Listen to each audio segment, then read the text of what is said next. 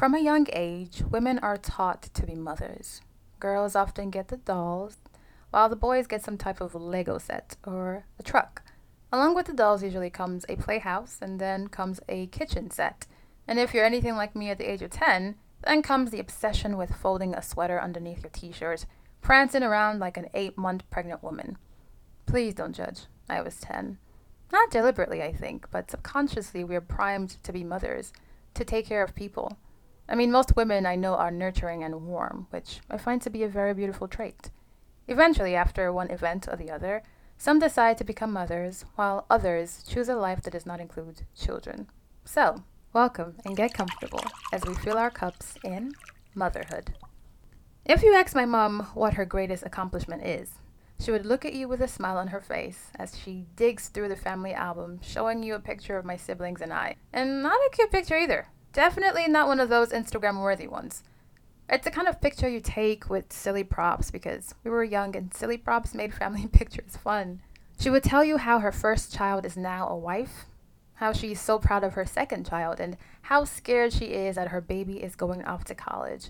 She's practically an empty nester at this point. She'd tell you this with a smile on her face in one minute and tears the next. The tears would come from a place of fear and anxiety. My favorite question to ask my mom over the years is, Why do you worry so much? And each time as I ask it, whether I'm 13 or 20, though my age changed, her answer never faltered. You will not understand until you have children of your own. No matter how grown you are, you're all just still my babies. Understandably so. I won't understand until I have children of my own. Raising three black children in America is not an easy fit for a single mother who had no help. Although I doubt it'd be any different if my parents were together and there was ample help. I mentioned earlier how girls are essentially primed to be mothers. As much as I enjoyed playing Dress the Doll and Tea Time with my Barbie, I think my maternal instinct died after I cut all her hair and popped her head off. And if that didn't kill off my maternal instinct, seeing the endless mistreatment of black boys and girls around the world definitely did. Now, don't get me wrong, I love children, I'm just indifferent to having them, especially knowing that their lives are not regarded the same way others are. It would be ignorant of me to believe that there is a price tag when it comes to the life of a black child. I'd be ignorant to think having a certain amount of money or living in a certain neighborhood or being able to afford the best education for a child is somehow a repellent for a corrupt institution that sees them as nothing but target practice. I'd be ignorant if I thought having a certain status is somehow a substitute for having the you're not like the other people talk with a child. And I'd be lying if I said having that conversation with my little brother does not scare the life out of me. And each time, that conversation does not get easier. I have somewhat become a mother to him, unknowingly. If you know me, then you know I often regard him as my best friend, despite the six year age gap. I'd like to think I helped raise him. No, seriously, my mom calls me his second mom. I've practically raised him since I was six, so he is sort of an extension of me, in a adopted kid kind of way. And I don't say this for the sake of it, but he's literally my heart in human form. And as he goes off to college, I don't think I've ever been more scared in my life.